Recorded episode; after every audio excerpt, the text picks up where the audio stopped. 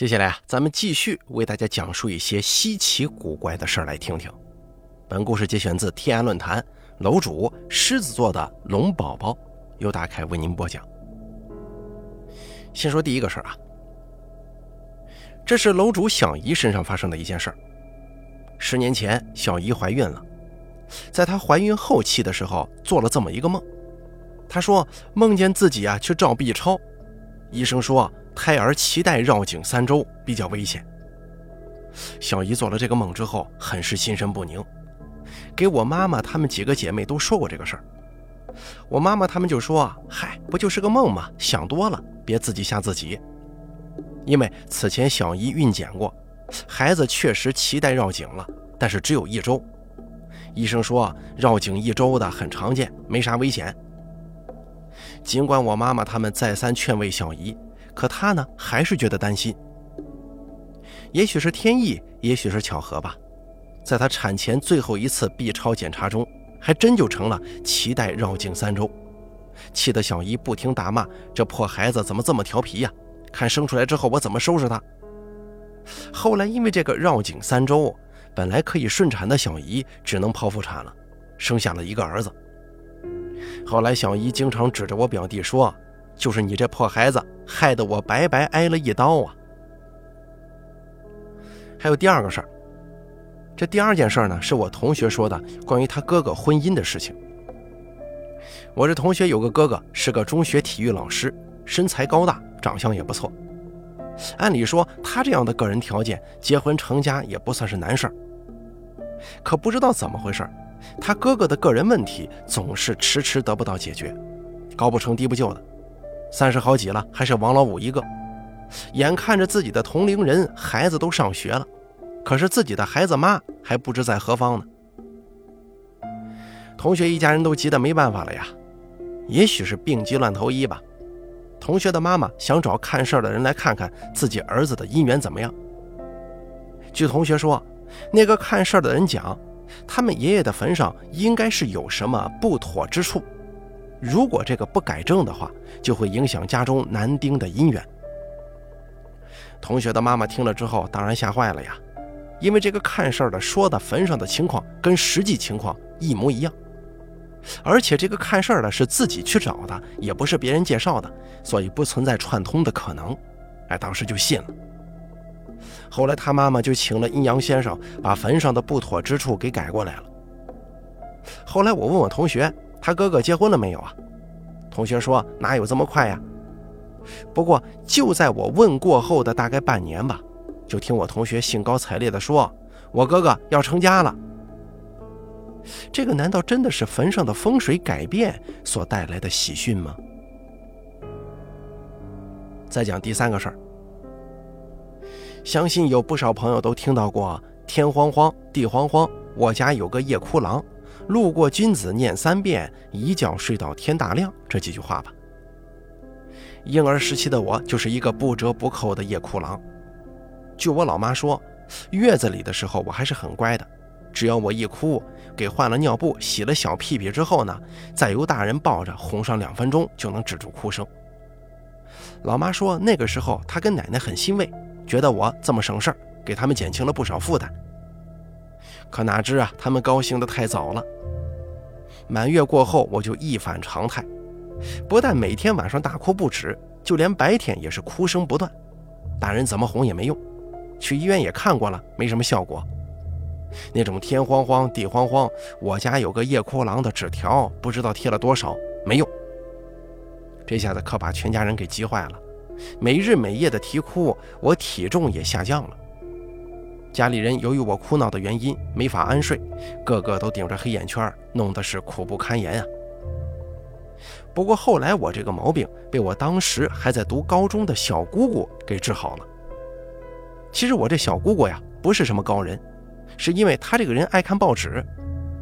有一天，她兴冲冲地举着一张报纸对我妈说：“我的夜哭郎有办法对付了。”当时我妈根本不信呢。毕竟大家伙折腾了这么多方法都没辙，小姑姑一个十多岁的小姑娘能有什么办法呢？但是我妈妈又抹不开面子，就接过报纸看了看。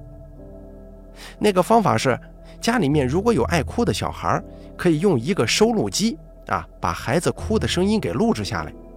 等孩子哭的时候啊，就把录下来的哭声放给孩子听，孩子一会儿就能止住哭声。我妈妈说，当时自己看了之后啊，根本不相信这个事儿。他对姑姑说：“这个是作者写来骗人的。”那姑姑就有点不高兴了，对我妈说：“你们试了这么多方法都没用，干嘛不试试这个呢？反正又没有什么损失，万一有用呢？”我妈一想也是，就同意了，用了一盘空白磁带把我的哭声给录制了下来。等我哭闹的厉害的时候，把录下来的哭声放给我听。哎，真的很神奇啊！老妈说，我先前还是使劲哭。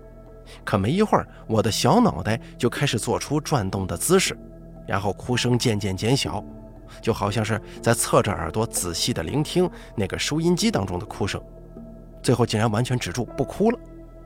哎，这可把全家人给乐坏了。后来经过几次这样的操作，我也算是彻底摆脱了夜哭狼这顶帽子。如果说你家也有这样的情况，哎，不妨试一试这个方法。咱们接着说下一个故事啊，改名。今天呢，跟大家说一个跟名字有关的事儿。我有一个好朋友，他上面有一个哥哥，哥哥结婚之后第二年就有了个儿子，长子长孙嘛，爷爷奶奶自然是宝贝的不得了，一心想给孙子起一个意义非凡的名字。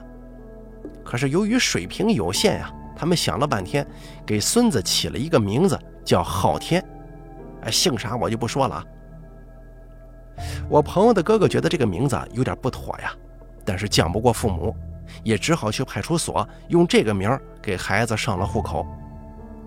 不过这孩子真不好带，三天两头生病，毫不夸张地说，一年三百六十五天，他起码有差不多两百天都在跟医院打交道，是个不折不扣的药罐子，瘦得跟麻杆一样。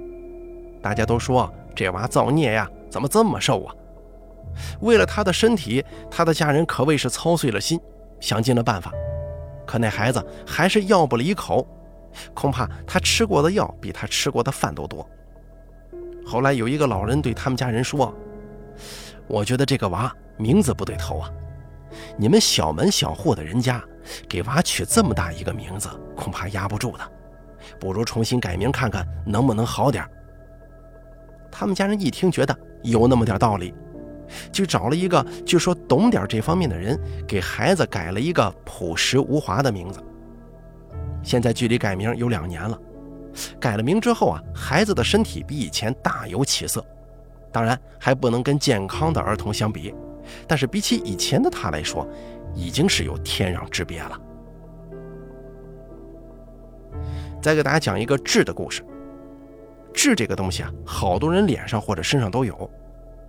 根据有些相术方面的说法，痣分为好的跟坏的。说法到底可不可信呢？大概就是仁者见仁，智者见智了。我认识的一个熟人就讲过这么一件事儿。他说自己有个表姐，长得不错，人也贤惠能干，可就是婚姻不顺利。谈过几个对象，一开始都处得好好的，可莫名其妙的是，总在谈婚论嫁那会儿出现波折，导致婚事告吹。就这样一来二去的，他表姐就拖成了年近三十的老姑娘了。女大不中留啊，他家人着急，不知怎么的就找到一个据说相面很准的先生，给这个姑娘来相面。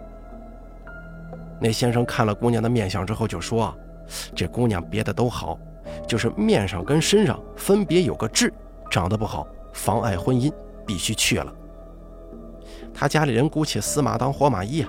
给姑娘把痣给去了，不过事到如今都快一年了，这姑娘还是没嫁出去。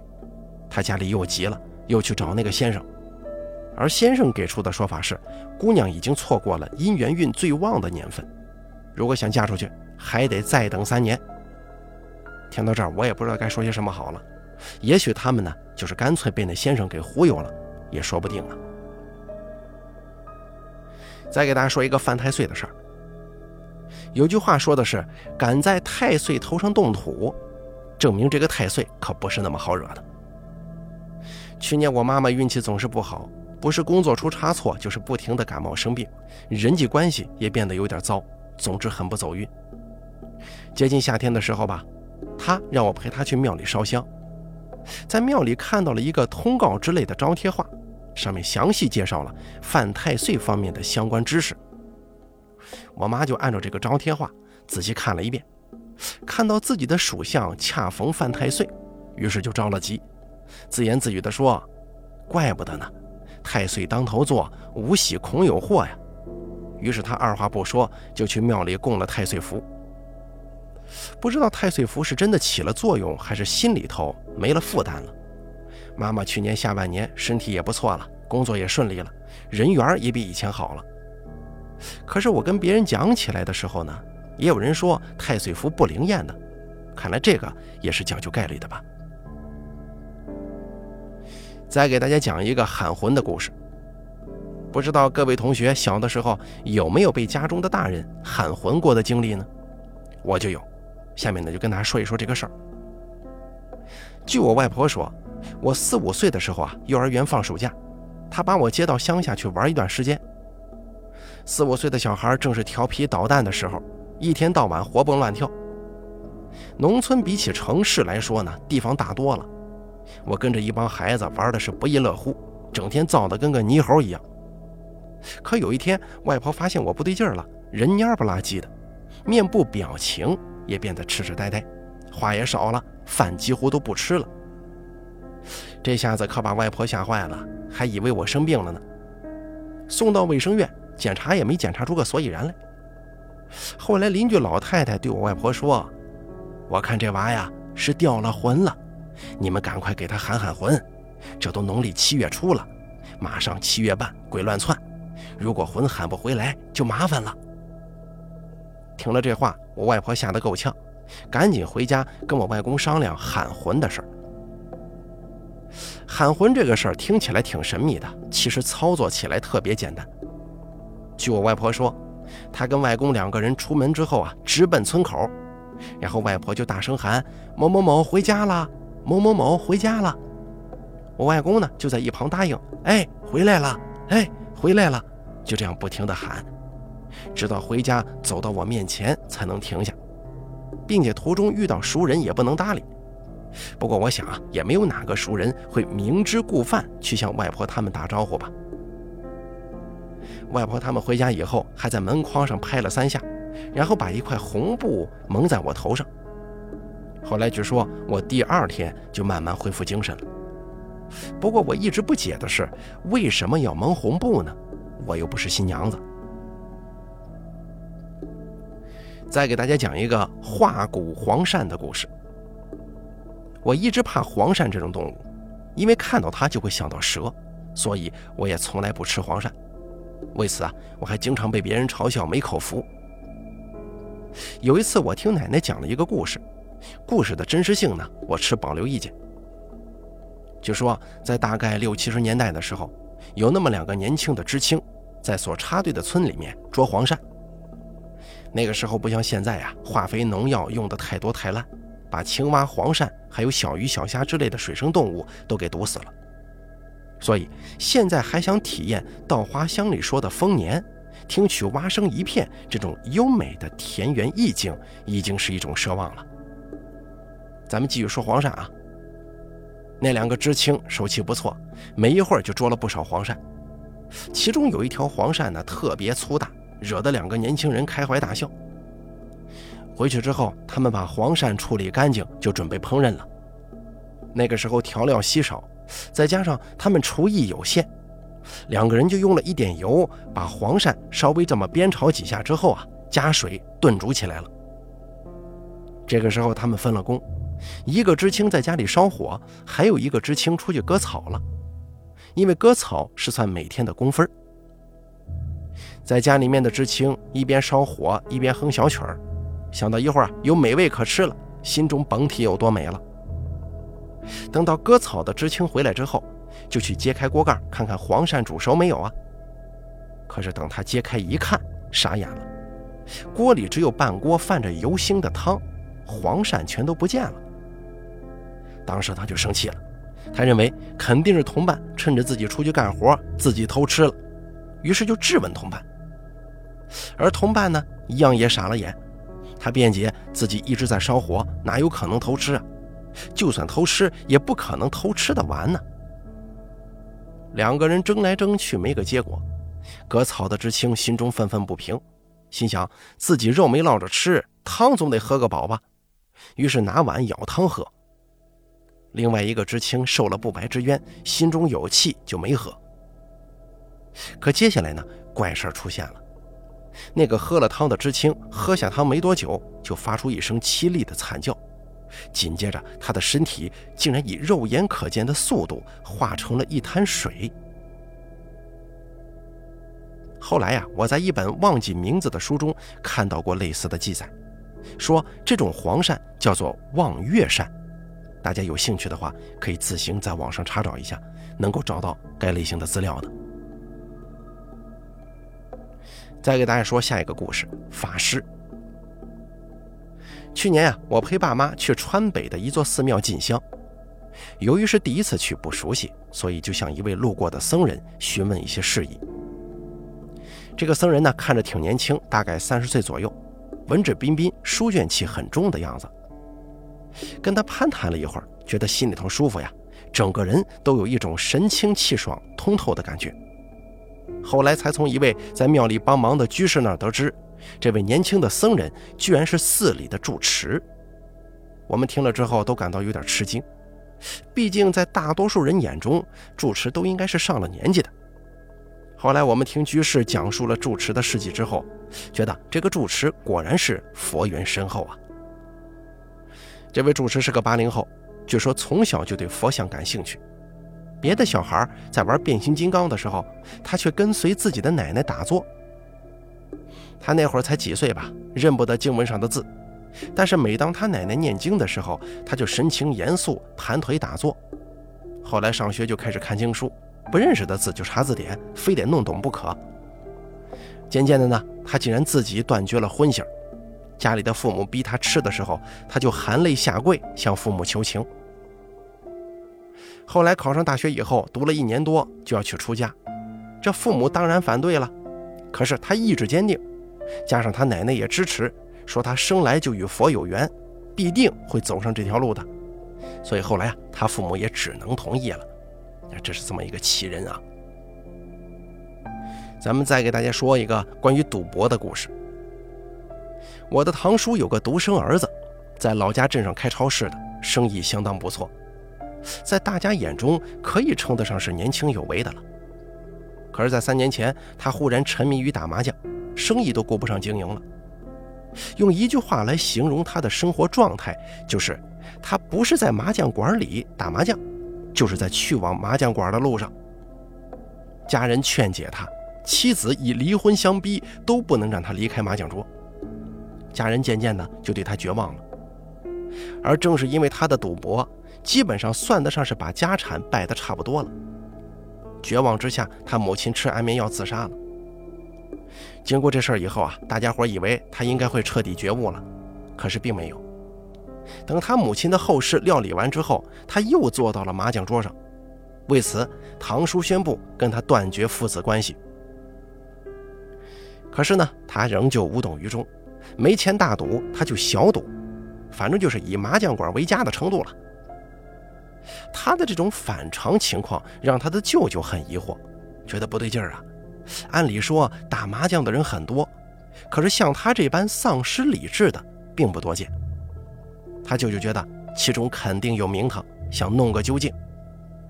后来他舅舅去外地请了一个高人来看事儿，高人在他家到处查看一番之后啊。就说他家的财神方位被人动了手脚，估计是仇家做的。后来经过这位高人做法以后啊，慢慢的他竟然像是变了一个人，不去麻将馆了，而是找了一份工作，跟父亲的关系也缓和了。他跟大家讲起以前沉迷于麻将的时候啊，他自己都觉得不可思议，并且他还说现在一想起麻将就觉得浑身烦躁。也不明白为什么自己那两年非得沉迷其中不可。虽说他后来算是浪子回头金不换啊，可喜可贺，可是他妈妈的命却回不来了。好了，咱们本期故事就说到这儿了，感谢您的收听。楼主狮子座的龙宝宝，故事来源天涯论坛，由大凯为您播讲。